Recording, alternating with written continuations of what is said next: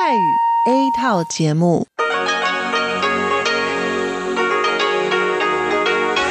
ที่นี่สถานีวิทยุเรดิโอไต้หวันอินเตอร์เนชันแนล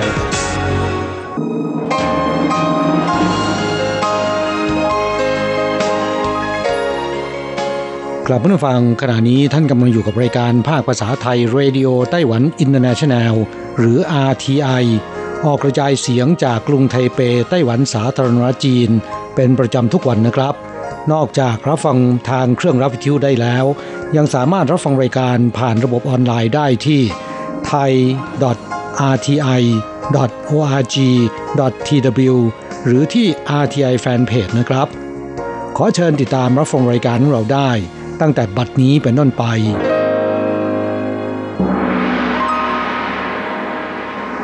สวัสดีครับผู้ฟังที่รักและคิดถึงทุกท่าน กระผมอโศกศรีจันทร์พร้อมกับคุณอัญชันกลับมาพบกับผู้ฟังอีกเช่นเคยนะครับ ในช่วงของสโมสรผู้ฟัง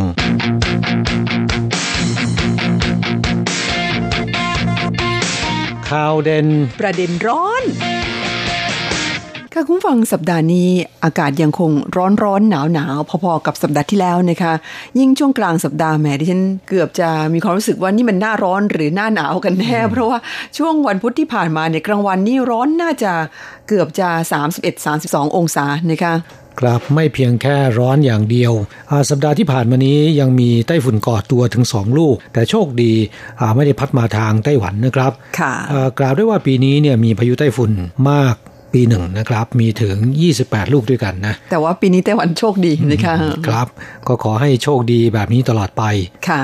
ช่วงต้นหนาวแบบนี้ที่ผ่านมาปลายเดือนพฤศจิกายนเนี่ย จะหนาวแบบจริงจริงจังๆแล้วนะคะเสื้อกันหนาวตัวหนาๆต้องเอาออกมาใส่แล้ว แต่ปีนี้ดิฉันยังไม่ได้ใส่เสื้อกันหนาวแบบหนาๆเลย มันหนาวช้านะคะครับครับสภาพอากาศเช่นนี้ก็ทำให้ร่างกายปรับตัวไม่ทันป่วยได้ง่ายนะครับ ค่ะ แล้วก็ช่วงเอ่อต้นหนาวแบบนี้นั้นอะกิจกรรมที่คนไต้หวันนิยมอย่างหนึ่ง ก็คือการไปอาบน้ำแร่นะคะซึ่งการอาบน้ำแร่หรือที่คนญี่ปุ่นเรียกกันว่าออนเซ็นเนี่ยนะคะเป็นประโยชน์ต่อสุขภาพ แล้วก็สาวๆไต้หวันเนี่ยเขาเชื่อว่าอาบน้ำแร่บ่อยๆเนี่ยผิวจะดีด้วยครับเพียงแต่ว่าถ้าคุณเป็นโรคความดันโลหิตสูงเนี่ยห้ามแช่นานนะคะเดี๋ยวหน้ามืดได้และทางที่ดี คนปกติก็เหมือนกันเขาบอกว่าถ้าไปอาบน้ำแร่เนี่ยห้ามไปคนเดียว ต้องมีเพื่อนไปด้วยนะคะกลัวว่าเดี๋ยวไปเป็นลมในห้องอาบน้ำและสำหรับในไต้หวันนั้นมี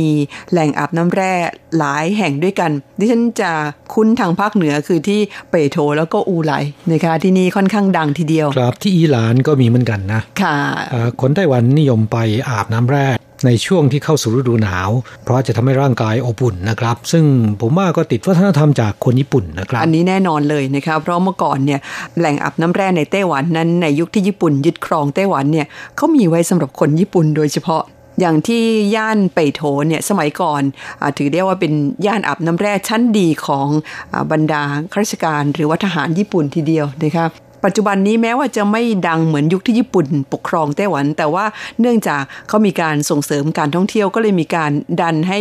ย่านอาบน้ำแร่ที่เปโถเนี่ยกลายเป็นที่นิยมอีกครั้งหนึ่งนะคะผู้ฟังในไต้หวัน โดยเฉพาะผู้ฟังที่มาทำงานหรือมาตั้งรกรากที่นี่มีโอกาสเนี่ยแนะนำให้ลองไปอาบน้ำแร่ดูดิฉันแนะนำที่เปโถมากเลย เพราะว่ามีรถไฟฟ้าไปถึงนะคะลงจากรถไฟฟ้าเดินไปไม่ถึง 10 นาทีเนี่ยก็ถึงย่านอาบน้ำแร่แล้ว หรือถ้าคุณไม่อยากอาบน้ำแร่เนี่ยก็เดินไปชมเอ่อบ่อน้ำพุร้อนที่สวนสาธารณะไปโถได้นะคะตรงนั้นเป็นบ่อน้ำพุร้อนที่ค่อนข้างจะใหญ่ แล้วก็แค่เดินเข้าไปเนี่ยคุณก็ได้กลิ่นกรรมฐานแล้วนะคะครับเอาไข่ไปด้วยไปต้มได้นะฮะค่ะอ่าช่วงสุดสัปดาห์ปกติแล้ว ย่านเปโถเนี่ยนะคะโอ้โหคนเยอะอย่างกับเขามีงานเทศกาลอะไรนะคะครับก็แนะนำว่าเพื่อนผู้ฟังในไต้หวันนะครับ หรือเพื่อนผู้ฟังในเมืองไทยมีโอกาสมาท่องเที่ยวไต้หวันอ่าที่เป่ยเถาก็เป็นอีกที่หนึ่งนะครับที่ท่านไม่ควรจะพลาดนะ แต่ว่าเสาร์นี้ดิฉันว่าคนคงจะน้อย อืมเสาร์นี้ไม่ทันจะแล้วฮะรายการของเราออกคืนวันเสาร์นะครับค่ะอ่าเหตุที่บอกว่าคนจะน้อยก็เนื่องมาจากว่าวันนี้เป็นวันเลือกตั้งนะค่ะ เมื่อสักครู่บอกไปแล้วว่าช่วงต้นฤดูหนาวเนี่ยเนี่ยผู้คนร่างกายปรับตัวไม่ทันและป่วยเป็นไข้หวัดกันค่อนข้างเยอะนะครับ โดยเฉพาะในปีนี้เป็นหนักเลยทีเดียวนะ นอกจากไข้หวัดใหญ่ทั่วไปแล้วนะครับ ยังมีอีกโรคหนึ่งที่เรียกกันว่าเป็นโรคกลุ่มอาการวิตกกังวลจากการเลือกตั้งนะครับ ก็ถือได้ว่าเป็นโรคที่คนไต้หวันมักจะเป็นกันมากที่สุดในช่วงเลือกตั้งนะค่ะซึ่งอาการของโรคนี้นะครับ อารมณ์หงุดหงิดง่ายนะ แล้วก็นอนไม่หลับ มีอาการตื่นตัวตลอดเวลานะครับ นี่เขาเรียกว่าเป็นโรคกลุ่มอาการวิตกกังวลจากการเลือกตั้งนี้ตั้งเองนะ ค่ะ สาเหตุเป็นเพราะว่าวันเสาร์ที่ 24 พฤศจิกายนนี้นะครับ วันนี้เป็นวันเลือกตั้งระดับท้องถิ่นของไต้หวันนะครับ ซึ่งก็พ่วงการลงประชามติสิบรายการด้วย ชาวไต้หวันจำนวนมากเนี่ย พากันไปใช้สิทธิ์ลงคะแนนเสียงเลือกตั้ง เลือกนักการเมืองที่ตนสนับสนุนนะครับ บางคนหมกมุ่นเกินไป กลายเป็นโรคกังวล โรคซึมเศร้า นอนไม่หลับนะครับ มีอาการตื่นตัวตลอดเวลา แล้วก็กังวลตลอดเวลานะครับ ยิ่งนักการเมืองที่ตนสนับสนุนแพ้การเลือกตั้งแล้วแล้วก็ อาการของโรคซึมเศร้า โรคกังวล ก็จะยิ่งกำเริบนะครับ เพราะฉะนั้นคาดว่าวันอาทิตย์นี้เป็นต้นไป จะมีชาวไต้หวันจำนวนมากทีเดียวต้องไปหาหมอนะแหมเพราะว่ารู้ผลการเลือกตั้งแล้วนะครับ อินกับการเมืองเหลือเกินนะคะแล้วก็ช่วงก่อนจะถึงการเลือกตั้งหนึ่งสัปดาห์ที่ผ่านมานี่โอ้โหสื่อไต้หวันเนี่ยรู้สึกว่าจะมีแต่เรื่องของการเลือกตั้งทั้งนั้นเลยนะคะครับปีนี้ การเลือกตั้งเนี่ยร้อนแรงนะครับ คือการเลือกตั้งของไต้หวันในครั้งนี้เนี่ยแม้นจะเป็นการเลือกตั้งระดับท้องถิ่น ซึ่งก็เลือกผู้ว่าการ 6 นครนะครับ 16 เมือง แล้วก็มีสอจอสอทอ พวกนี้เป็นต้นนะครับ รวมทั้งกำนันผู้ใหญ่บ้าน ผู้แทนประชาชนจากหมู่บ้านนะครับ ซึ่งรวมทั้งหมดมี 9 รายการด้วยกัน แล้วก็มีการลงประชามติอีก 10 รายการ การเลือกตั้งครั้งนี้ แม้นจะไม่ใช่เป็นการเลือกตั้งระดับประเทศ เป็นเพียงการเลือกตั้งระดับท้องถิ่น ซึ่งที่ผ่านมานั้นก็ไม่ถึงกับร้อนแรงเท่าไหร่นะครับ แต่ปีนี้ร้อนแรงสุดๆเลยทีเดียว โดยเฉพาะกระแสมาแรงในสื่อโซเชียลของนายหานกัวหยีนะครับ ผู้สมัครรับเลือกตั้งผู้ว่าการนครเกาฉงก็ทำให้การเลือกตั้งครั้งนี้ ร้อนแรงมากเลยทีเดียวโดยเฉพาะการขับเคี่ยวกันของเขากับนายเฉินฉีไม้ผู้สมัครรับเลือกตั้งจากพรรคดีบีพีนะครับสำหรับผลการเลือกตั้งเนี่ยเราจะไม่พูดในวันนี้ เพราะว่าขณะที่เราบันทึกรายการนะครับ ผลการเลือกตั้งยังไม่ออกมานะค่ะ ก็ต้องบันทึกไว้ก่อนล่วงหน้านะคะครับเพื่อนผู้ฟังที่สนใจอยากจะทราบว่าใครกันแน่ที่ได้นะครับ ก็ไปติดตามดูกันได้จากเว็บ RTI ของเรานะครับ ซึ่งมีการทำเว็บเลือกตั้งครั้งนี้เป็นการเฉพาะนะฮะค่ะ ก็ที่เด่นๆก็มีผู้ว่าการของ 6 นครใหญ่ในไต้หวันนะคะซึ่งก็อย่างที่เรียนไปปีนี้เนี่ยปรากฏว่ากรุงไทเปรู้สึกว่าจะร้อนไม่เท่าที่เกาฉงนะคะการเลือกตั้งที่เกาฉงนั้นดุเดือดเลือดพล่านมาก คือเขาขับเคี่ยวกัน แล้วก็เป็นข่าวออกสื่อได้ทุกวัน รู้สึกว่าจะโดดเด่นกว่าการเลือกตั้งผู้ว่าการที่กรุงไทเปมากเลยทีเดียวนะคะดูจากตัวเลขของผู้ป่วยที่ไปใช้บริการของโรงพยาบาลต่างๆ ในนครเกาสงก็พอจะอดูออกนะครับว่าสถานการณ์การเลือกตั้งที่นั่นดุเดือดเข้มข้นขนาดไหน ผู้สนับสนุนจำนวนมาก ต้องไปหาหมอนะครับ เพราะว่าเป็นโรคกลุ่มอาการวิตกกังวลจากการเลือกตั้งนี่แหละ โดยนายแพทย์แผนกประสาทวิทยาของโรงพยาบาลหลงส่งนะครับ ซึ่งก็เป็นโรงพยาบาลทหารผ่านศึก เป็นโรงพยาบาลของรัฐขนาดใหญ่นะครับ ตั้งอยู่ที่เกาฉงเนี่ยสาขาที่เกาฉงเนี่ยเขาบอกว่าในช่วงเดือนพฤศจิกายนนี้ มีผู้ป่วยจากอาการวิตกกังวล เข้ารับการรักษาจำนวนมาก ซึ่งสภาพการเช่นนี้เขาบอกว่าไม่เคยพบเห็นมาก่อน เป็นเวลา 10 ปีแล้วนะฮะค่ะโดยเมื่อประมาณ 11-12 ปีที่แล้วเนี่ย ในขณะนั้นมีการประท้วงของกลุ่มที่เรียกกันว่ากลุ่มเสื้อแดงนะฮะแต่กลุ่มเสื้อแดงในไต้หวันไม่มีส่วนเกี่ยวข้องกับกลุ่มเสื้อแดงที่เมืองไทยนะครับ ในขณะนั้นผู้คนสวมใส่เสื้อแดง ต่อต้านอดีตประธานที่ดิฉันจวยเปลี่ยน ซึ่งช่วงนั้นก็มีผู้คนที่ป่วยเป็นโรคนี้เป็นจำนวนมากนะครับ หลังจากนั้นเป็นต้นมาไม่ค่อยได้เห็นผู้คนที่ป่วยในโรคนี้นะครับในการเลือกตั้งทุกครั้งที่ผ่านมานะแต่ปีนี้เป็นพิเศษ ซึ่งก็จะสามารถมองเห็นได้นะครับว่า สถานการณ์การหาเสียงเลือกตั้ง การแข่งขันกันระหว่างนักการเมืองอในการเลือกตั้งครั้งนี้เนี่ยมันดุเดือดเข้มข้นแค่ไหนนะครับ ค่ะ และผู้ฟังทราบไหมคะว่า ในการเลือกตั้งครั้งนี้เนี่ยกลุ่มผู้ตั้งถิ่นฐานใหม่นะคะหรือคนต่างชาติที่มาตั้งรกรากอยู่ในไต้หวัน แล้วก็มีแบบประชาชนของไต้หวัน มีสิทธิ์ลงคะแนนเสียงเลือกตั้งเนี่ยกลายเป็นกลุ่มที่ผู้สมัครหลายเมืองด้วยกัน พยายามจะไปหาเสียงเพื่อดึงคะแนนมาให้กับตัวเองนะคะอย่างที่นครนิวไทเป ซึ่งได้ชื่อว่าเป็นเมืองที่มีผู้ตั้งถิ่นฐานใหม่อาศัยอยู่มากที่สุดในไต้หวันนะคะคือมีจำนวนประมาณ 83,000 กว่าคนนะคะ คิดเป็น 2.5%ของจำนวนผู้มีสิทธิ์เลือกตั้งในนครนิวไทเป ซึ่งมีอยู่ประมาณ3ล้าน2แสน8หมื่นกว่าคน 2.5%ถึงจะไม่มากแต่ก็ถือว่าไม่น้อยเลยทีเดียวนะคะขณะที่กรุงไทเปมีประมาณ 35,000 คนนะค่ะแต่ว่าที่กรุงไทเปกับนครนิวไทเปเนี่ยกลุ่มผู้ตั้งถิ่นฐานใหม่จะแตกต่างกันนะครับ ในกรุงไทเปนั้นกลุ่มผู้ตั้งถิ่นฐานใหม่ ส่วนใหญ่จะมาจากจีนแผ่นใหญ่ แต่ที่นครนิวไทเป แล้วก็ที่นครเทาหยวน ส่วนใหญ่จะเป็นผู้ตั้งถิ่นฐานใหม่ จากประเทศในภูมิภาคเอเชียตะวันออกเฉียงใต้นะค่ะ อย่างเช่น ชาวเวียดนาม ไทย อินโดนีเซียเป็นต้นนะคะครับคะแนนเสียงของกลุ่มผู้ตั้งถิ่นฐานใหม่แม้นจะมีน้อย ถ้าเทียบกับชาวไต้หวันแล้วนะครับ แต่ว่าสำหรับการเลือกตั้งที่สูสีกันเนี่ยก็มีส่วนสำคัญที่จะทำให้แพ้หรือว่าชนะได้นะค่ะ และการหาเสียงกับกลุ่มผู้ตั้งถิ่นฐานใหม่นั้นก็คือ พยายามจะชูนโยบายที่เป็นประโยชน์นะคะหรือว่าช่วยเหลือผู้ตั้งถิ่นฐานใหม่ ที่เห็นชัดๆก็คือช่วยหางานให้ หรือมิฉะนั้นผู้สมัครบางคนก็บอกว่าจะตั้งระบบล่ามแปลภาษาประจำสถานพยาบาลอะไรเช่นนี้เป็นต้นนะคะครับพยายามหาสวัสดิการ แล้วก็อำนวยประโยชน์ให้กับผู้ตั้งถิ่นฐานใหม่ เพื่อเอาใจนะ นี่ก็เป็นผลดีของการเลือกตั้งนะครับ ค่ะ หลังผ่านการเลือกตั้งไปแล้วเนี่ยก็คงจะกลับเข้าสู่สภาวะปกติกันสักทีนะคะ ข่าวในไต้หวันก็คงจะมีข่าวในแง่มุมอื่น เพิ่มมากขึ้น แล้วก็ลดข่าวเลือกตั้งให้น้อยลงหน่อยนะคะมาพูดถึงอีกเรื่องหนึ่งซึ่งเดี๋ยวนี้ก็เป็นอีกปัญหาหนึ่งที่สังคมไต้หวันให้ความสนใจนะคะ หรือว่าให้ความห่วงใยนั่นก็คือเรื่องของเด็กอ้วน ครับสมัยก่อนที่มาไต้หวันใหม่ๆ ไม่ค่อยพบเห็นคนอ้วนนะโดยเฉพาะเด็กนะครับ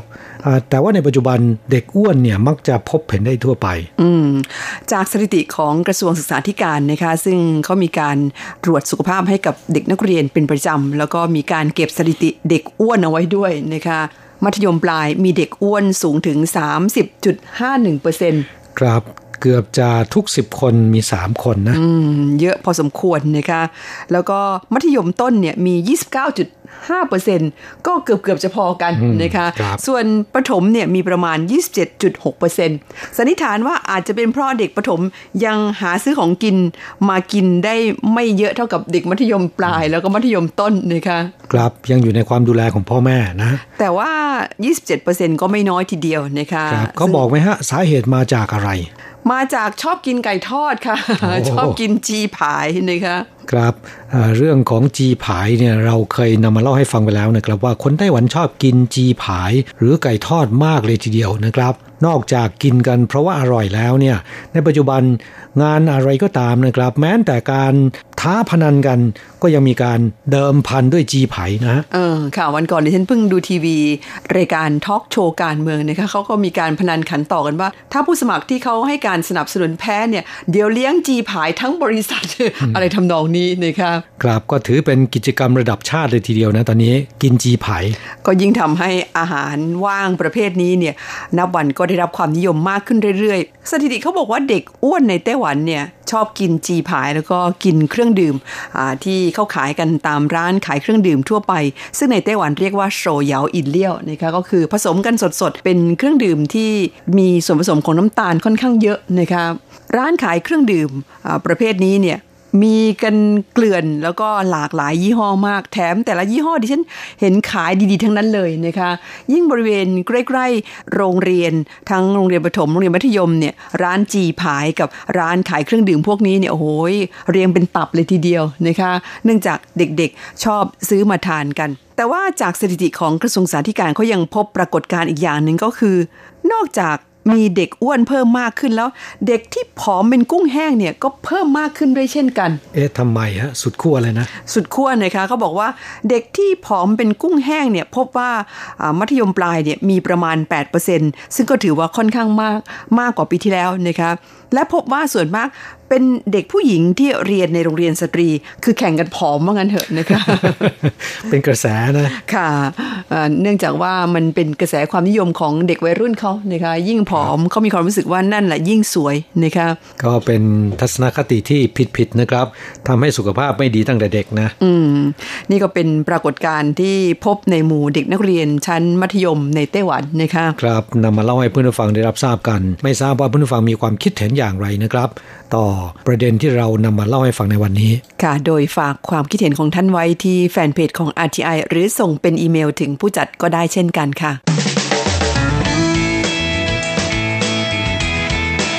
คลายความทุกข์ปันความสุข ข้าต่อไปมาตอบจดหมายกันค่ะ ฉบับแรกเป็นจดหมายจากเมืองไทยคุณประภาสีจิตพัฒนภัยบูรณ์ค่ะ ส่งเป็นจดหมายอีเมลเข้ามา บอกว่ารายงานผลการรับฟังแล้วก็ร่วมกิจกรรมตอบคำถามในจุลสาร RTI นะคะ คุณประภาสีบอกว่าเข้าเว็บฟังรายการวันนี้ แต่ไม่มีช่องให้รายงานผลการรับฟัง ก็ไม่ทราบเหมือนกันว่าอยู่ตรงไหนนะคะคือคุณประภาสีนั้นปกติจะเข้าไปรายงานผลการรับฟังทางอินเทอร์เน็ต คือเว็บรายการของเราเนี่ยตอนนี้ปรับปรุงใหม่นะคะยังมีหลายส่วนที่ยังไม่เรียบร้อย ก็ต้องขออภัยเพื่อนผู้ฟังด้วยนะคะแต่โดยรวมแล้วก็ใกล้จะเสร็จสมบูรณ์แล้วนะครับเพื่อนฟังที่ยังไม่เคยเข้าไปเว็บ RTI ก็ทดลองเข้าไปฟังดูนะครับ ตอนนี้การอ่านดูข่าวหรือว่าฟังรายการก็สะดวกขึ้นเยอะเลยทีเดียวนะครับ ค่ะไม่ว่าจะใช้คอมพิวเตอร์โน้ตบุ๊กหรือว่ามือถือ ก็เรียกได้ว่าดูกันง่ายยิ่งขึ้นนะคะ ภาพก็โตขึ้นแถมเลือกฟังรายการได้ง่ายขึ้นกว่าเดิมด้วยนะคะครับมีการจัดเป็นหมวดหมู่นะฮะและแจ้งให้ทราบว่ารับฟังรายการยังไม่ได้นะครับ ไม่รู้จะเข้าไปในเว็บอย่างไร แล้วก็รับฟังอย่างไร เพราะว่ามันเปลี่ยนไปจากเดิมนะครับ ก็ขอเรียนให้ทราบว่าเว็บนี้เป็นเว็บใหม่ สามารถที่จะรับฟังรายการออนไลน์ได้สะดวกกว่าเดิมนะครับ ในช่วงที่คุณประภาสีถามเข้าสู่รายการน่าจะเป็นช่วงที่เรากำลังอยู่ระหว่างปรับเปลี่ยนนะยังไม่เรียบร้อยนะครับ ตอนนี้สามารถเข้าไปฟังรายการของเราได้แล้ว โดยเพื่อนผู้ฟังที่ใช้มือถือ หรือว่าใช้คอมพิวเตอร์นะครับ พิมพ์คำว่า thai rti.org.tw เหมือนเดิมนะครับ หรือจะใช้ URL อันใหม่ก็ได้นะครับ th.rti.org.tw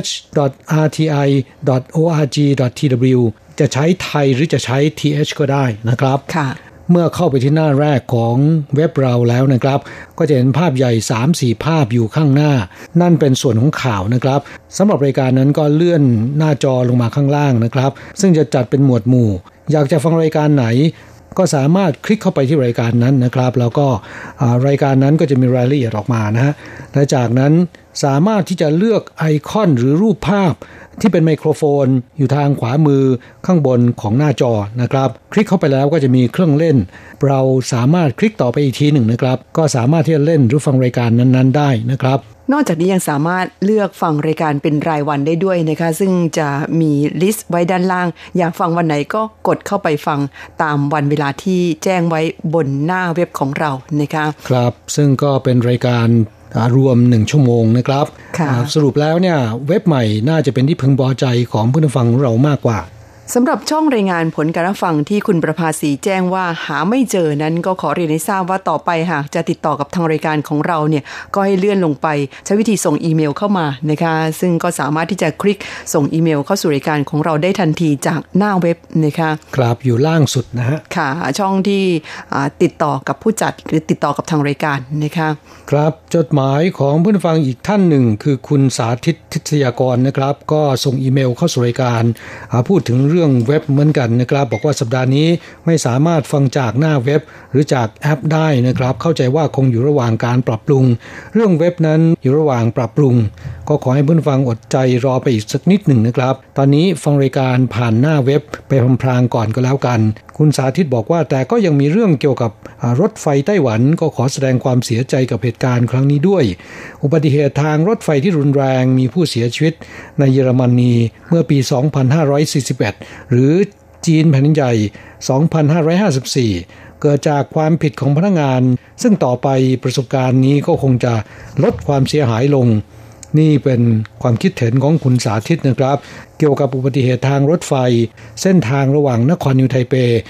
เกิดอุบัติเหตุที่อิหร่านนะฮะมีผู้เคราะห์ร้ายเสียมีผู้โดยสารที่เคราะห์ร้ายเสียชีวิต 18 คนนะครับ ก็เป็นอุบัติเหตุบนรางรถไฟที่ร้ายแรงที่สุดในรอบ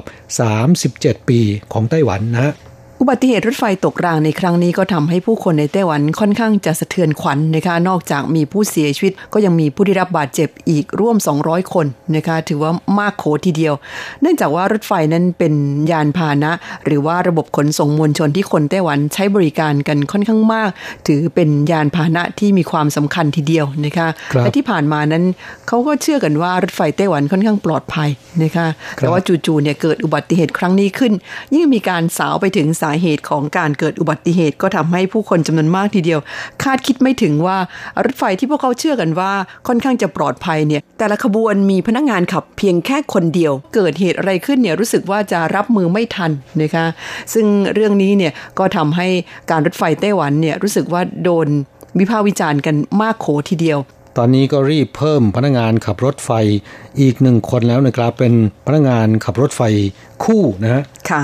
นอกจากนั้นก็ยังมีการปรับปรุงระบบต่างๆ ให้ดีขึ้นนะครับ อย่างที่คุณอัญชันบอกไปแล้วนะครับ รถไฟเป็นยานพาหนะที่ได้รับความนิยม แล้วก็เป็นระบบขนส่งมวลชนหลักที่ ใช้อยู่ในไต้หวันนะครับ โดยเฉพาะคนที่อยู่ทางภาคตะวันออกของเกาะไต้หวันอย่างเช่น ควาเหลียน ไถตงเป็นต้น เนื่องจากระยะทางไกลนะครับ ขับรถไม่สะดวก ขับรถอาจจะไม่สะดวกแล้วก็ไม่ปลอดภัย เนื่องจากไม่มีทางด่วนที่ได้มาตรฐานนะครับ ซึ่งคนไถตงและก็ควาเหลียนมีการเรียกร้องมาตลอดขอให้มีทางด่วนที่ได้มาตรฐานและมีความปลอดภัยสักหนึ่งสาย แต่เสียงเรียกร้องนี้นะครับที่ผ่านมานั้นก็ยังไม่ สามารถเป็นจริงได้นะครับ เนื่องจากมี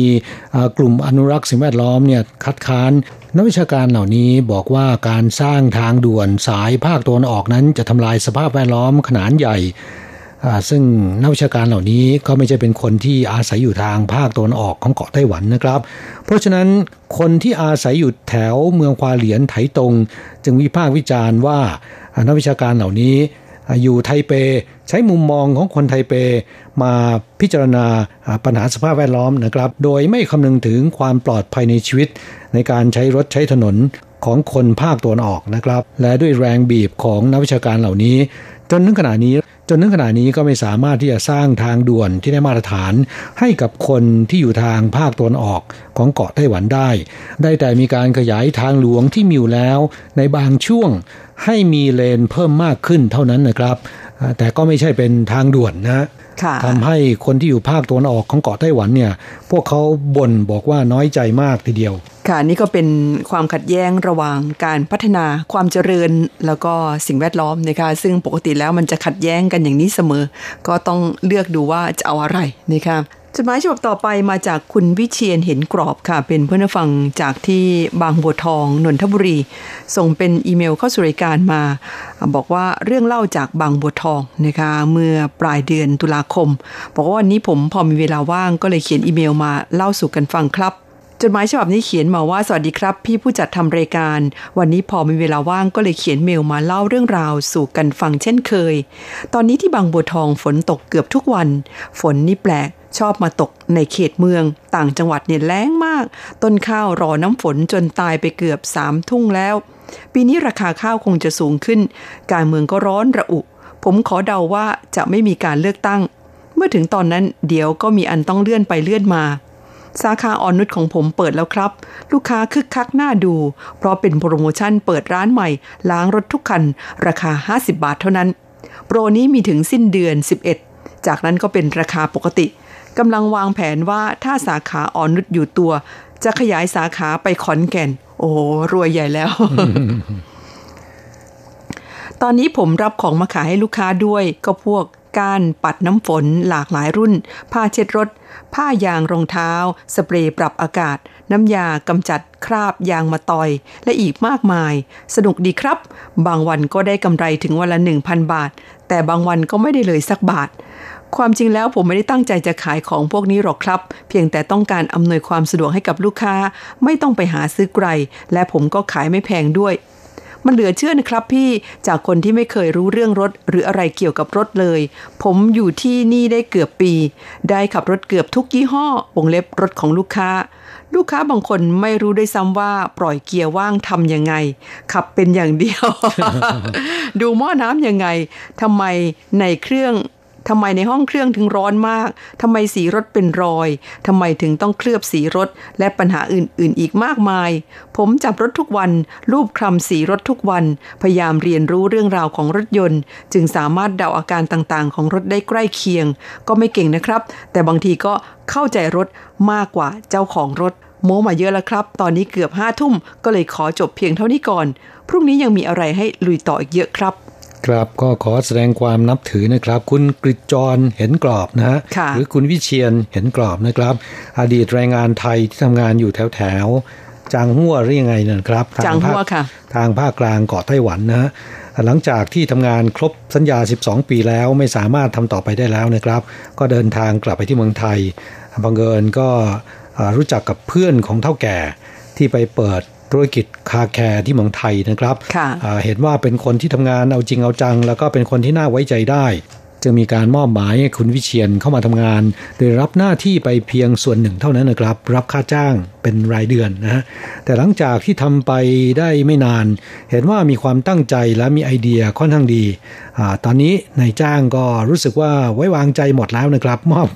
มอบธุรกิจต่างๆเนี่ยให้คุณวิเชียนเป็นคนจัดการเองทั้งหมดนะค่ะแล้วดูจากสภาพการที่คุณเล่ามานั้น คุณก็ทำได้ดีจริง ๆ นะ ค่ะ ก็เป็นคนที่มีความตั้งใจจริงในทุกเรื่องนะคะครับไม่ทราบว่าตอนที่คุณอยู่ไต้หวัน เคยไปด้อมด้อมมองมองร้านคาแคร์ของไต้หวันหรือไม่นะครับคุณอัญชันและผมเนี่ยก็เป็นคนใช้รถนะครับ เราก็ต้องล้างรถ เป็นบางครั้งไม่ใช่เป็นประจำนะประมาณสักครึ่งปีละครั้งดิฉันไม่ขนาดคุณเวลาผมไปใช้บริการเนี่ยที่ร้านใกล้ๆบ้าน เขาจะมีระบบรับเป็นสมาชิกนะครับ ถ้าเป็นสมาชิกจ่ายเงินเป็นก้อนจะได้รับส่วนลด ซึ่งก็เป็นที่น่าสนใจนะ ผมว่าคุณวิเชียนน่าจะใช้ระบบนี้ไปดึงดูดลูกค้าได้นะ หรือว่าใช้วิธีการขายเป็นคูปองก็ได้นะคะ อย่างเช่นคูปองเล่มหนึ่งเนี่ยมีบัตรล้างรถ 10 ใบนะคะซึ่งถ้าซื้อแบบเป็นเล่ม 10 ใบเนี่ยคุณอาจจะลดให้เขาสัก 10%หรือ 20%นะคะซึ่งแบบนี้เนี่ยจะค่อนข้างดึงดูดใจทีเดียว นอกจากนี้ยังจะได้เงินเป็นก้อนด้วยนะคะในแต่ละเดือน ครับถ้าว่าไปได้ดีเนี่ยอย่าลืมมีส่วนแบ่งเราบ้างนะดิฉันขอ 5%ก็พอ ซึ่งกลยุทธ์การดึงลูกค้าแบบนี้เนี่ยที่ไต้หวันค่อนข้างจะได้ผลมากนะคะครับก็ขอให้คุณวิเชียนดำเนินกิจการคาแคร์ไปอย่างเจริญรุ่งเรืองนะครับ แล้วก็เติบโตอย่างรวดเร็วนะ ขอให้รวยขอให้รวย ครับ จดหมายของผู้ฟังท่านต่อไปครับ คุณวีรนัน เขียนมาจากที่ภาคใต้ของเกาะไต้หวันนะครับ คุณวีรนันเขียนจดหมายฉบับนี้เข้าสู่รายการเป็นอีเมล ลงวันที่ 21 ตุลาคมที่ผ่านมานี้นะครับ คุณวีรนันบอกว่าขอขอบคุณทางรายการที่ได้จัดส่งจุลสาร RTI ฉบับที่ 38 มาให้ดิฉัน บอกว่าได้รับแล้วชื่นชอบเนื้อหารายละเอียดของจุลสารนะครับสำหรับคำถามในจุลสารฉบับนี้ที่ถามบอกว่าไต้หวันจะจัดการเลือกตั้งระดับท้องถิ่น 9 รายการวันที่เท่าไหร่ คุณวีรนันบอกว่าขอตอบว่าวันที่ 24 พฤศจิกายน ก็ตอบถูกต้องนะครับคุณวีรนันอยู่ที่ภาคใต้ของเกาะไต้หวันก็คงจะมีความรู้สึกถึงบรรยากาศการหาเสียงเลือกตั้งในไต้หวัน บ้างนะดิฉันว่าคงจะเยอะเลยเพราะอยู่ที่เกาฉงนะคะ การเลือกตั้งครั้งนี้เนี่ยรู้สึกว่ามันไปร้อนแรงอยู่ที่เกาฉงนะคะครับแรก ๆ บรรยากาศการหาเสียงเลือกตั้งที่เกาฉงไม่มีใครสนใจ เนื่องจากว่าเป็นถิ่นหรือเป็นฐานเสียงของพรรครัฐบาล หรือพรรค DPP อยู่แล้วนะครับ เนื่องจากพรรค DPP เป็นผู้ว่าการที่นครเกาฉงไทหนาน ผิงตง อยู่ทางแถบภาคใต้ของเกาะไต้หวันเนี่ย เป็นเวลา 10 ปี 20 ปี 30 ปีมาแล้วนะฮะ แต่มีนายหันกัวหยีซึ่งก็เป็นผู้สมัครรับเลือกตั้งผู้ว่าการนครเกาสงสังกัดพรรคก๊กมินตั๋ง ไปโดดๆนะครับ แต่สามารถที่จะทำคะแนนเสียงตีตื้นขึ้นมา เทียบเคียงกับผู้สมัครรับเลือกตั้งของพรรคดีพีพีก็เป็นเรื่องที่ทำให้ผู้คนสนใจกันมากนะครับกลายเป็นว่าบรรยากาศการหาเสียงทางภาคใต้ปีนี้เนี่ยร้อนแรงนะคะแต่ว่าภาคเหนือแถวไทเปนั้นกลายเป็นว่าเงียบๆนะคะครับไม่ทราบว่าในจ้างของคุณวีรวันซึ่งอยู่ที่นครเกาสงมานานเนี่ยเขาเชียร์พักไหนนะคะครับเพื่อนแรงงานไทยของเรานะครับ โดยเฉพาะผู้อนุบาลที่อยู่ในบ้านของนายจ้าง ส่วนใหญ่ได้ยินนายจ้างเขาเล่าให้ฟัง ก็จะโน้มเอียงไปตามนั้นนะ ฟังข้างไหนมากก็จะเข้าข้างข้างนั้นนะคะครับ เรื่องราวของการเลือกตั้ง หากว่าใครมีประสบการณ์ด้านนี้นะครับ ก็เขียนมาเล่าให้ฟังกันบ้าง ก็จะขอบพระคุณเป็นอย่างยิ่งนะ ค่ะ เวลาในรายการวันนี้หมดลงซะแล้วเราทั้งสองคงต้องอำลาเพื่อนผู้ฟังไปก่อนค่ะ เราจะกลับมาพบกันใหม่ที่เก่าเวลาเดิมในสัปดาห์หน้าสำหรับวันนี้ สวัสดีครับ สวัสดีค่ะ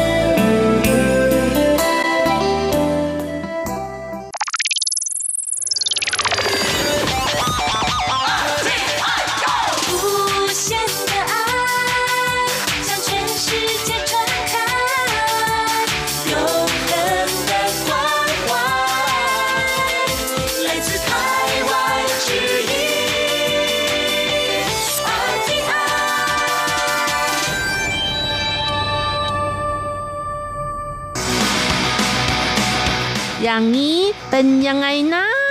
อ๋อ อย่างนี้เหรอ การประกวดขนมวากล้วยครั้งประวัติศาสตร์ ผู้ท้าชิง 57 ทีม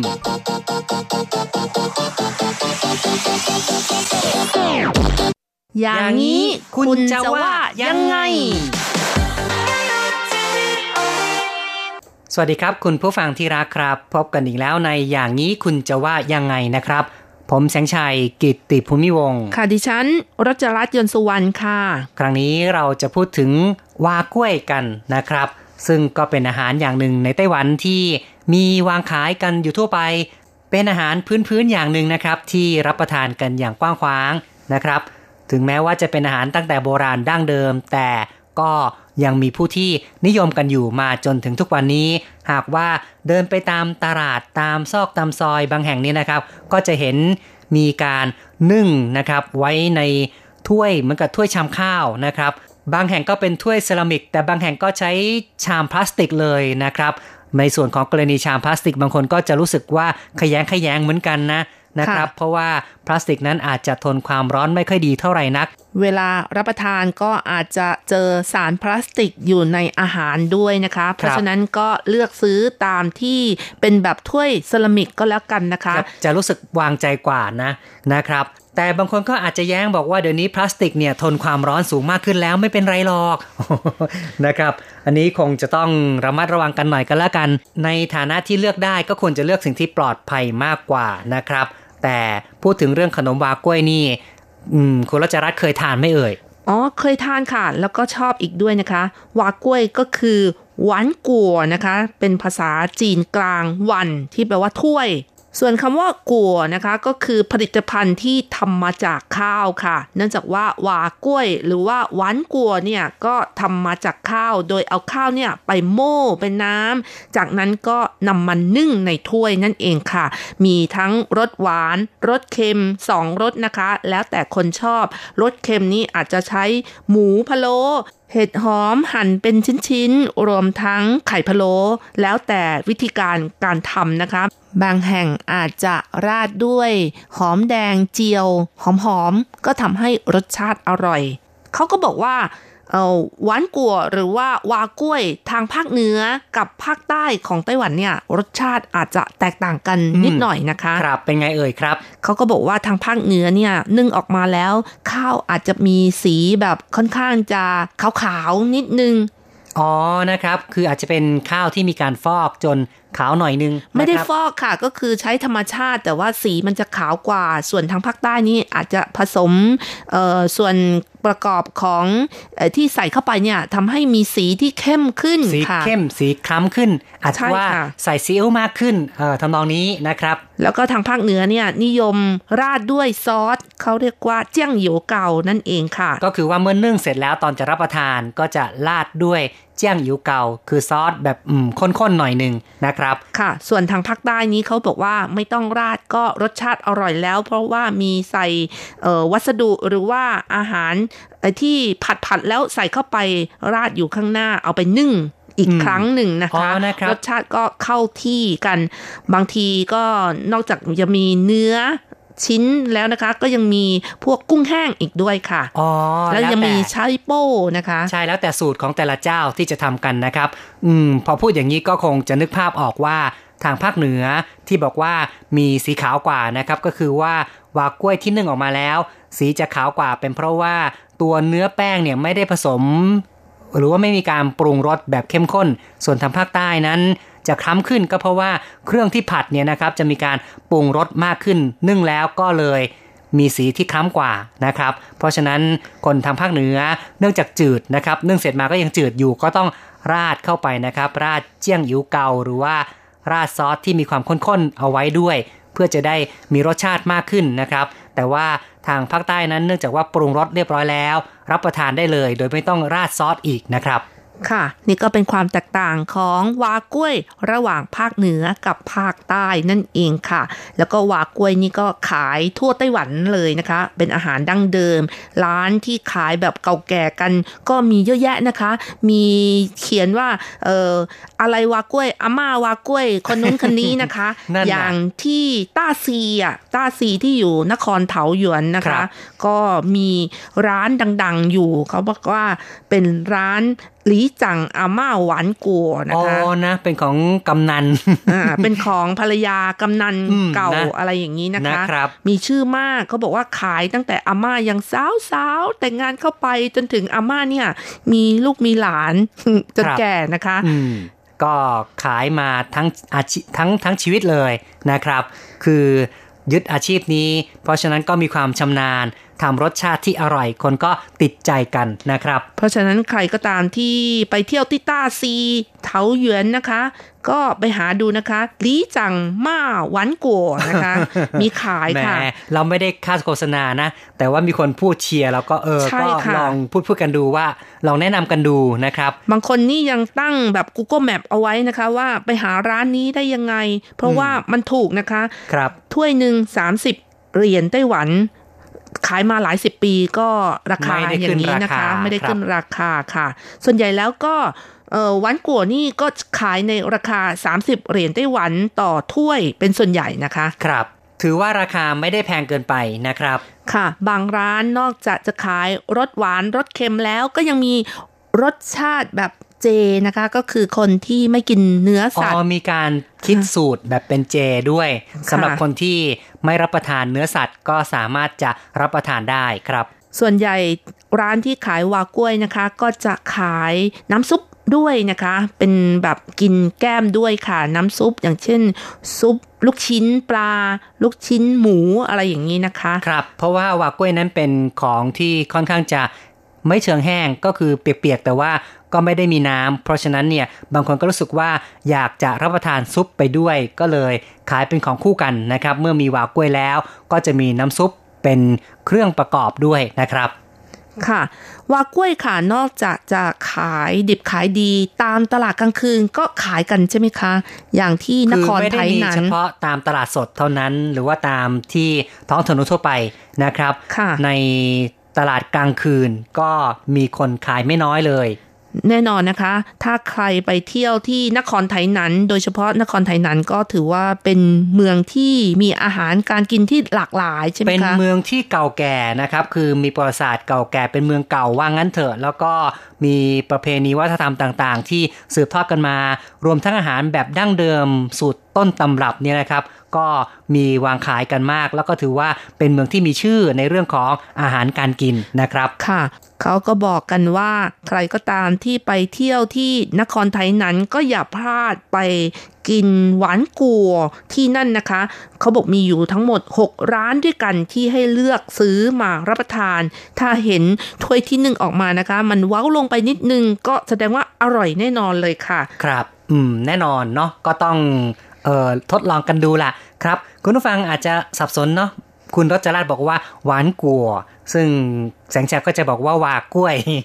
อ๋อนะต่างกันยังไงเอ่ย หวานกัวกับวากล้วยเหมือนกันนะคะคำว่าหวานกัวนี่เป็นภาษาจีนกลางค่ะ ก็คือหวันแล้วก็กัวนะคะ มาผสมกันก็คือหวานกัว ส่วนคำว่าวากุ้ยนี่เป็นภาษาไทยอีไตอี้ล่ะภาค่ะษาเป็ฮนกเกี้ยนแน่นอนนะคะไทยหวีหรือว่าไตอี้ใช่นค่ะรับอืมเพราะว่าคนไต้หวันเนี่ยเป็นคนที่เอ่ออพยพมาจากฮกเกี้ยนเป็นหลักนะคะ เพราะฉะนั้นเนี่ยก็เรียกกันว่าวากล้วยในไต้หวันนี่ถือว่าเป็นการเรียกที่แพร่หลาย และคนก็คุ้นเคยกันอย่างดีแล้วนะครับ เอาละครับเราก็พูดถึงวากล้วยกันมาพอสมควรมาฟังข่าวกันเลยดีกว่าว่าเป็นอย่างไรนะครับ ในการประกวดวากล้วย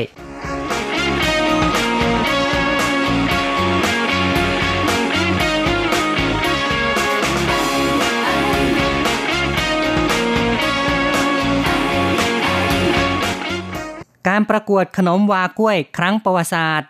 ผู้ท้าชิง 57 ทีม กรมเกษตรและอาหารของไต้หวันส่งเสริมการบริโภคข้าว จัดประกวดวากล้วย หรือขนมถ้วยจีน คัดเลือกวากล้วย อาหารพื้นบ้านอร่อยที่สุดในไต้หวัน จากผู้ร่วมแข่งขัน 57 ทีม มีทั้งรสชาติแบบภาคเหนือและภาคใต้ หูจงอี อธิบดีกรมเกษตรและอาหารประกาศว่าทีมฟู่ซันจากเกาสงชนะเลิศ หัวหน้าทีมลีฟูซันใช้สูตรโบราณของอาม่าลีฟูซันบอกว่าอาม่าเป็นชาวไทยนั้นเป็นคนสอนให้ กรรมการจวงเป่าขวา ชี้แนะว่าวากล้วยที่อร่อย จะต้องอ่อนนุ่มกำลังดี จุดสำคัญคือ ไม่ว่าจะกินขณะร้อน หรือเย็นก็อร่อยเหมือนกัน วากล้วยมีทั้งแบบเค็มและหวาน ยังมีแบบที่ใส่ชีส ชาผง หรือใส่ไอศครีม ล้วนแต่น่าสนใจทั้งนั้นกรมการเกษตรและอาหาร ส่งเสริมการบริโภคข้าว จัดประกวดวากล้วย ซึ่งคาดว่าในอนาคตจะเป็นอาหารยอดนิยมของคนรุ่นใหม่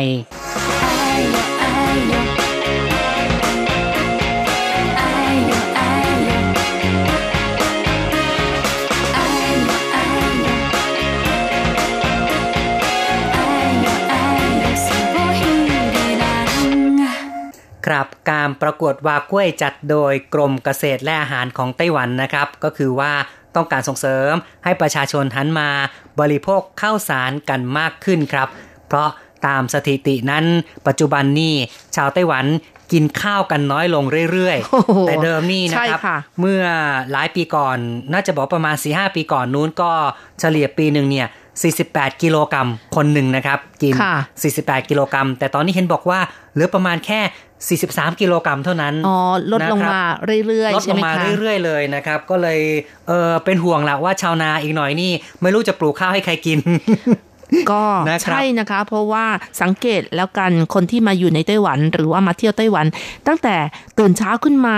คนที่จะกินข้าวเป็นอาหารหลักเนี่ยแทบจะไม่มีเลยมื้ใช่อไหมเช้าคะมื้อเช้าน้อยลงไม่ถึงกับไม่ถึงกับว่าไม่มีเลยนะครับแต่น้อยว่มากค่ะพูดถึงมื้อเช้านี่คนเราเริ่มจะกินข้าวน้อยลงจริง ๆ นะครับ ส่วนใหญ่นั้นจะนึกถึงแซนด์วิชเอ่อ ขนมปังแฮมเบอร์เกอร์นะครับ หรือบางทีก็อาจจะเป็นอาหารแบบจีนก็เซาปิ่งยิ้วเทียวกับน้ำเต้าหู้ใช่ไหมรับคะ แต่บ้านที่จะขึ้นมาหุงข้าวหุงข้าวต้มเนี่ย เริ่มจะน้อยลงเรื่อยๆอ๋อ นะครับส่วนใหญ่แล้วนะคะ สังเกตคนไต้หวันนะคะที่ทำงานถ้าจะเอ่อพาปินโต หรือว่าข้าวกล่องไปรับประทานที่ออฟฟิศนะคะ ส่วนใหญ่ก็เก็บตั้งแต่กลางคืนค่ะ ที่ไปกินหรือว่าทำกลางคืน แล้วก็ใส่กล่องไว้เรียบร้อย ไว้ในตู้เย็น ตอนเช้าก็เอาไปที่ออฟฟิศแล้วก็ไว้ที่ตู้เย็น แล้วก็ค่อยอุ่นอีกทีหนึ่งนะคะ เอาไปอุ่นที่สำนักงงานอีกทีหนึ่งนะครับค่ะก็คือว่า ไม่มีใครทำอาหารมื้อเช้ากันเท่าไหร่ เพราะว่าต้องเร่งรีบออกจากบ้านกันนะครับ เพราะฉะนั้นก็จะรับประทานกันอย่างง่าย ๆ หาซื้อตามร้านต่างๆ ตามถนนกันซะมากกว่านะครับ ก็เป็นพฤติกรรมอย่างหนึ่งของชาวไต้หวันที่เริ่มบริโภคเออเริ่มบริโภค ข้าวน้อยลงอุ๊ยเสียงมันหายไปอ่าไม่ได้แย่งพูดนะคะคุณค่ะนะครับ นอกจากนี้ในช่วงของอาหารกลางวันหรือว่าอาหารตอนเย็นนะคะ ก็มีความหลากหลายอีกด้วย มีบะหมี่มีสปาเกตตี้มีสเต็กมีอะไรที่เข้ามาอีกเยอะแยะเลยพิใช่ไหมซคะซ่าเป็นต้นแน่นอนนะคะก็คืออาหารจากตะวันตกเข้ามามากขึ้น ก็ทำให้การรับประทานข้าวน้อยลงไปอีก ทางหนึ่งด้วยนะครับ เพราะฉะนั้นทางรัฐบาลก็เห็นว่า เอ๊ะน่าจะเอาของดั้งเดิมเนาะก็ต้องมากระตุ้นกันล่ะเอ่อนะครับกระตุ้นแล้วก็โปรโมทให้แข่งขันกันเสร็จแล้วพอมีชื่อก็เอามาขายให้คนกินกันมากขึ้น เขาก็บอกว่าคนที่ได้รับรางวัลชนะเลิศเนี่ยในอนาคตเนี่ยควรจะไปร่วมมือกับพวกร้านสะดวกซื้อที่ ไต้หวันเนี่ยมีทั่วไต้หวันเนี่ยมีตั้งเกือบหมื่นสาขาเนี่ยเอาไปขายอย่างนี้รับรองว่าขายดิบขายดีแน่นอนเลยก็ค่ะถือว่าเป็นการต่อยอดทางการค้านะครับ คือมีชื่อเสียงแล้ว สามารถที่จะกระตุ้นให้คนหันมารับประทานกันมากขึ้นนะครับ เพราะถ้าจะว่าไปนั้นอาหารแบบดั้งเดิมของจีนเนี่ยก็เริ่มน้อยลงไปเรื่อยๆนะครับ เพราะจากการที่คนรุ่นใหม่นั้นจะไม่ค่อยนิยมกันก็เลย หาทางกระตุ้นเนี่ยก็เป็นวิธีการอย่างหนึ่งแหละที่จะทำให้เอ่อสิ่งต่างๆ ที่มีการสืบทอดกันมานั้น จะได้รับการสืบสารกันต่อไปละค่ะเอาละครับ เราก็มาฟังความเห็นจากเพื่อนๆดีกว่าว่า มองเรื่องนี้กันอย่างไรนะครับ เริ่มจากคุณจุลาลักษณ์นะครับ จากการพูดคุยทางโทรศัพท์ครับ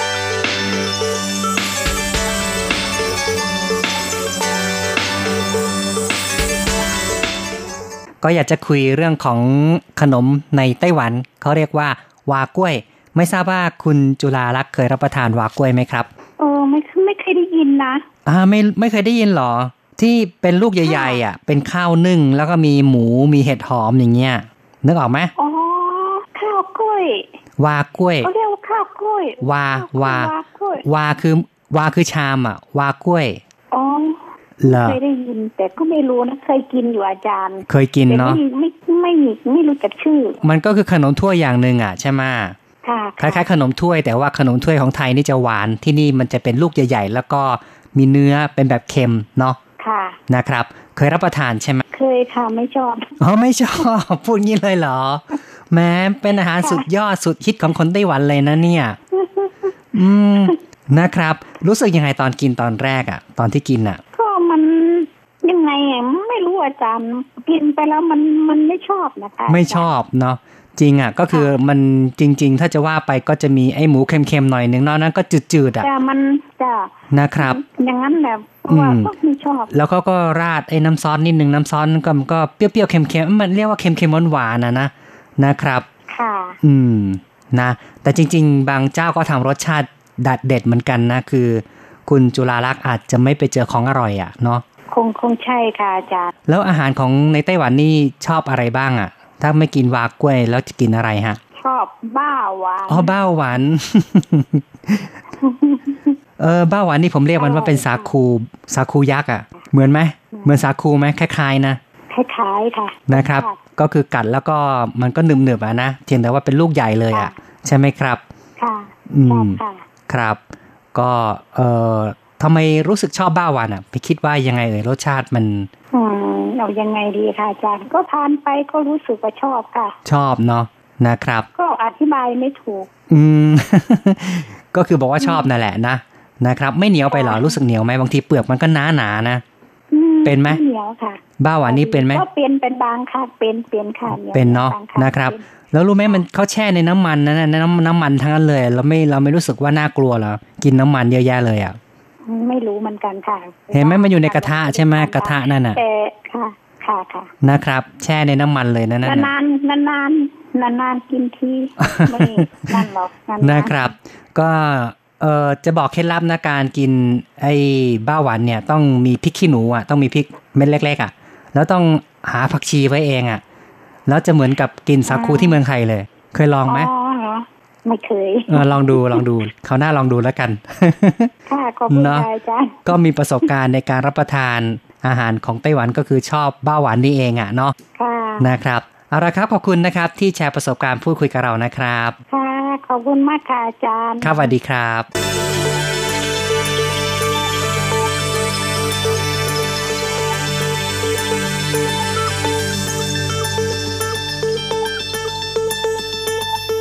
ครับคุณจุฬาลักษณ์นี่ก็โอ้โหไม่เคยรับประทานวากล้วยเออไม่ใช่รับประทานครั้งเดียว แล้วก็ไม่ทานอีกเลยนะครับ แต่ว่าทานบ้าหวันนะครับ อืมก็เป็นอาหารของไต้หวันอีกแบบหนึ่งที่ผู้คนก็ชอบไม่น้อยเลยเหมือนกันนะครับบ้าหวัน เอ๊ะคราวหน้าเรามาคุยกันต่อเรื่องบ้าหวันจะดีไหมเนี่ย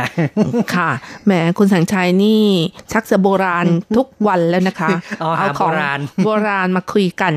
ค่ะนะครับต่อไปเราก็มาฟังความคิดเห็นทางอีเมลกันบ้างค่ะ คุณนภาอาตมกุลศรีก็เขียนมาบอกว่า น่าสงสารชาวนาเหมือนกันที่คนกินข้าวน้อยลง แต่นภาชอบกินข้าวนะ กับประเภทเส้นทุกอย่าง ข้าวหุงใหม่ ๆ หอมมาก แต่ก่อนไม่มีกับข้าว แม่ปั้นข้าวร้อนๆให้กิน รู้สึกอร่อยมาก แต่แม่บอกว่า มือตูดเกือบพองเลย แต่ข้าวก็จะไปทำอย่างอื่นได้เยอะเหมือนกัน คนครับต้องกินอยู่นั่นแหละ ใช่นะ ก็คงไม่ถึงกับเลิกอะแต่ว่าก็จะคงจะน้อยลงเรื่อยๆครับ เป็นแนวโน้มอย่างหนึ่งที่กำลังเกิดขึ้นนะครับความจริงแล้วข้าวปั้นถ้าเป็นข้าวปั้นแบบเออสไตล์ที่มี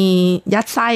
แล้วก็ห่อด้วยสาหร่ายนี่ก็อร่อยเหมือนกันอร่อยใช่เหมือนคะกันนะครับในไต้หวันนี่ก็มีแต่ว่าเขาไม่ได้ใช้ข้าวสารนะเขาไม่ได้ใช้ข้าวเออเขาเรียกอะไรข้าวเจ้า เขาใช้ข้าวเหนียวกันอะนะครับ อ๋อ อันนั้นเป็นอาหารเช้า แต่ถ้าเป็นข้าวปั้นตามเซเว่นหรือว่าร้านสะดวกซื้อที่เป็นสามเหลี่ยมนั่นก็เป็นข้าวนะคะ อ๋อเหรอครับเนี่ย อันนั้นเป็นข้าวปั้นเหมือนกันอ๋อค่ะครับครับ แล้วก็ซื้อกับนมหรือว่าทานมนะคะ ก็จะลดราคาลงแล้วแต่โปรโมชั่นใช่ไหมคะ ก็คุณรัชรัตน์พูดถึงว่าในไต้หวันนี่จะมีข้าวปั้นอีกแบบหนึ่งที่วางขาย ตามร้านสะดวกซื้อ อันนั้นก็เขาจะทำแบบเป็นสไตล์รูปสามเหลี่ยมนะครับค่ะเวลารับประทานก็จะมีสาหร่ายห่อเข้าไป แต่ว่าสาหร่ายนี่เขามีวิธีการเก็บนะครับ คือเขาจะใส่เป็นถุงพลาสติกแยกต่างหาก แล้วก็เวลาจะเออเอาสาหร่ายมาห่อข้าวนี่ต้องมีเทคนิคด้วยเนาะอืมอธิบายยากอะ่ะก็คือว่า ถ้าใครได้มีโอกาสมาไต้หวันก็ลองทดลองดูแล้วกันนะครับว่าข้าวปั้นรูปสามเหลี่ยมตามร้านสะดวกซื้อนั้น รสชาติเป็นอย่างไร ก็ถือว่าโอเคเลยนะครับ ค่ะ ก็ถือว่าอร่อยนะคะ แล้วเวลาแกะรับประทานนะคะ ก็ต้องก็ต้องแกะตามลูกศรที่เขาทำเอาไว้ด้วยไม่งั้นเป็นคำนะแนะคะนเออไม่งั้นข้าวปั้นกับสาหร่ายนี่มันจะ เออแยกต่างหากเลยค่ะ นั่นน่ะสิครับ คือถ้าเกิดว่าคนที่ไม่ชำนาญนะ มันก็จะไม่ได้ห่อกับข้าว กลายเป็นว่าอาจจะรุ่ยหลุดลุ่ยเอ่อมีความรุ่งริ่ง รับประทานยากหน่อยนะครับเนี่ย ต่อไปค่ะ คุณชัยนรงค์นะคะ เขียนมาบอกว่า ข้าวจัดเป็นวัตถุดิบหลัก ซึ่งสามารถนำมาดัดแปลงทำเป็นอาหารได้หลากหลาย การที่รัฐส่งเสริมให้บริโภคข้าว เพื่อช่วยเหลือชาวไร่ชาวนา เป็นเรื่องปกติของรัฐอยู่แล้ว แต่ไม่ว่าจะบริโภคอาหารประเภทไหน โดยหลัก ไม่ควรมีข้อจำกัดเรื่องปริมาณ ขึ้นอยู่กับความจำเป็นของแต่ละบุคคลมากกว่าทำอย่างไรก็ได้ให้ร่างกายเกิดความสมดุลเป็นใช้ได้ อาหารที่ทานแล้วแสลง เราก็หลีกเลี่ยง หากทานมากก็ควรจะออกกำลังกายมาก สมดุลก็จะเกิดแหมถูกต้องเลนนี้ยนะครับพูดง่ายเนาะบางทีปฏิบัติยากเหมือนกันแต่ก็จริง ๆ ว่าคือบางครั้งเราไปเที่ยวจำกัดโน่นจะกับจำกัดนี่ก็ทำให้เกิดความเครียดเปล่าๆไม่รู้ว่าเอ๊ะ แล้วเราจะรับประทานได้หรือรับประทานไม่ได้ ก็เป็นว่ารับประทานแล้วออกกำลังกายมาก ๆ อย่างที่คุณชัยนรงค์แนะนำมาก็เป็นวิธีการที่ดีนะครับ เพราะเมื่อเราได้เผาผลาญพลังงานต่างๆออกไป ก็จะเกิดความสมดุลสมดุลขึ้นมาในร่างกายโดยปริยายเหมือนกันนะครับต่อไปค่ะ อาจารย์โกเมน พัทรสิทธิกุลชัยนะคะ เขียนมาบอกว่า ผมว่าไต้หวันมีนโยบายที่ส่งเสริมให้คนรุ่นใหม่ได้หันมาทานข้าวมากขึ้น โดยผ่าน ของเออขนมวากุ้ยผมว่าไอเดียดีนะครับ เห็นแล้วอยากทานขึ้นมาเลยทีเดียว อืม นึกถึงเนาะเออแสดงว่าครับในอดีตนี้ก็คงจะเคยทานชอบทานเหมือนกันใช่ไหมคะอืม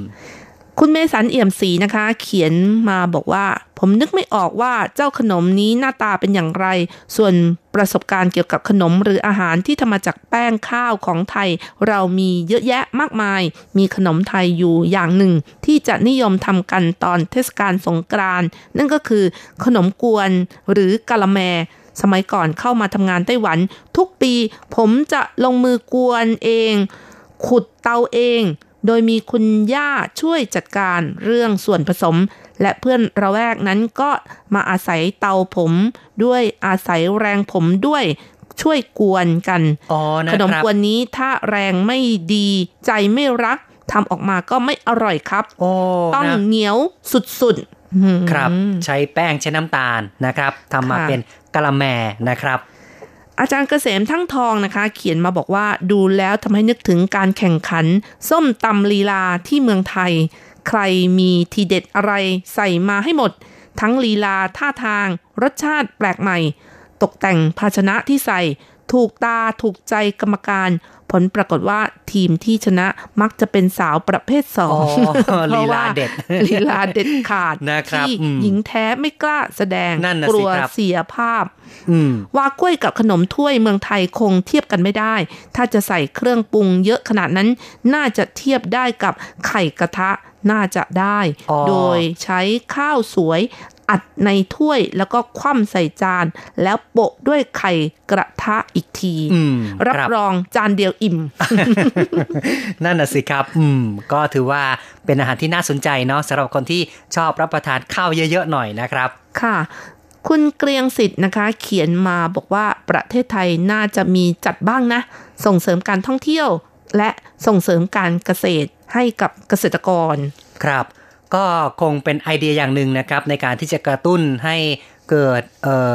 เงินสะพัดในท้องถิ่นเหมือนกันนะครับ ก็คือว่าประกวดแล้วก็จะกลายเป็นข่าวทำให้คนนั้นอยากจะไปท่องเที่ยว อยากจะไปรับประทานอาหาร ตามที่ต้องการส่งเสริมกันนะครับ ก็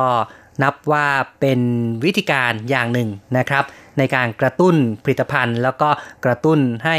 เกิดการท่องเที่ยวนะครับ ส่วนความคิดเห็นจากทาง Facebook นะคะ ก็มาจากคุณม่องไทเฉียวนะคะ เขียนมาบอกว่า ชนะเลิศของเกาสงด้วย ขอพิกัดด้วยค่ะ จะได้ไปชิม หรืออาจจะเคยไปกิน แต่ไม่รู้ว่าร้านวากล้วยอยู่ที่ไหน เพราะว่ามีมากมายไปหมดเลยค่ะ ครับ เราก็ตอบไปแล้วนะ เราก็ส่งไปทางเอ่อ Facebook แล้วนะครับ พิกัดดังว่านั้น ร้านที่ชนะนะครับ ร้านฟู่ซันที่นครเกาสงนะครับ ก็ไม่ทราบว่า คุณม่องไทเฉียวเนี่ยจะมีโอกาสได้ไปรับประทานหรือเปล่า ถ้าเกิดไปทานแล้วก็ลองรายงานเข้ามาหน่อยแล้วกันว่ารสชาติเป็นอย่างไรนะครับ ค่ะ สมกับที่ได้รับรางวัลที่หนึ่งหรือเปล่านะคะ แล้วก็ยังได้เงินตั้งสองแสนอีกด้วย อืมอื้อหือครับ ก็ไม่น้อยนะคะ ใช่ ก็จบไปนะครับ นานาความเห็นนานาทัศนะจากเพื่อนๆที่ได้พูดคุยกันมา ในรายการของเราต้องขอบคุณกันอย่างยิ่งเลยนะครับค่ะสำหรับการพูดถึงวากล้วย จริง ๆ ถ้าพูดถึงวากล้วยเนี่ย คนที่อยู่เมืองไทยนั้นอาจจะนึกถึงขนมถ้วย ซึ่งก็มีอยู่หลายชนิดเหมือนกันนะครับ ไม่ว่าจะเป็นของไทยเองนะครับ ที่เป็นขนมในถ้วยตะไลนะครับ ส่วนใหญ่ก็จะเป็นแบบหวานนะครับ มีแป้งข้าว แล้วก็มีกะทิรับประทานแล้วก็ปลาแรมปลาแรมเค็มๆหวานๆอร่อยดี แต่ก็ยังมีอีกอย่างหนึ่งเรียกกันว่า จุ๋ยกล้วยนะครับ ไม่ทราบว่าจุ๋ยกล้วยคุณผู้ฟังเออรู้สึกยังไงเอ่ยโอ้ยจุ๋ยกล้วยนี่มันไม่ใช่ภาษาไทยนะคุณ เป็นภาษาแต้จิ๋วนะครับโอ้แต่ก็เป็นขนมถ้วยอย่างหนึ่งค่ะของชาวจีนแต้จิ๋วที่เป็นแบบเล็ก ๆ นะครับ ส่วนใหญ่นั่นก็จะนึ่งแล้วก็ตรงกลางจะเป็นรูบุ๋มลงไป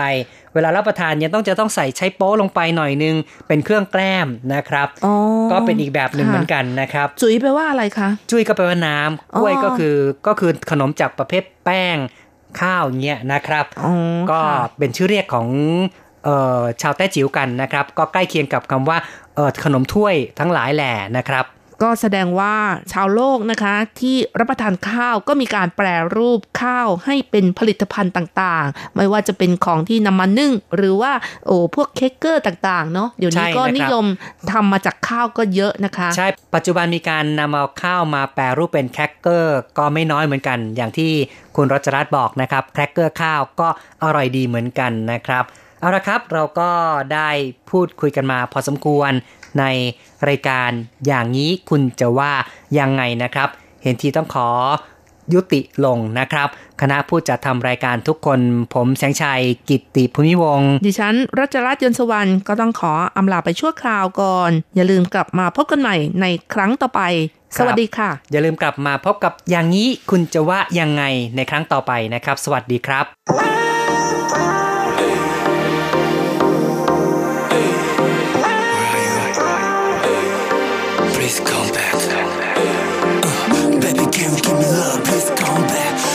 can show love? Please come back. Oh, baby, don't cry. I miss you all night. Don't be so far from me. 你走以后，我再坐在门口，不断思考什么叫做生活。那些个年计划的美梦，从没想过会化为乌有。究竟何的失眠每天在吞噬我。对不起，My girl，我无法像你可以那么洒脱。Every day, every night, anytime, anywhere，回忆在重播，房间里却只有我，一切都是梦。Your hair, your eyes, anyone, any guys，会抓狂失控，你在别人的怀中，能不能不要走，能不能再牵手，能不能拥抱我？I don't wanna let you go，都怪我太执着，都怪我不放手，全都怪我想太多。I know all the things you do. I'm so far away from me.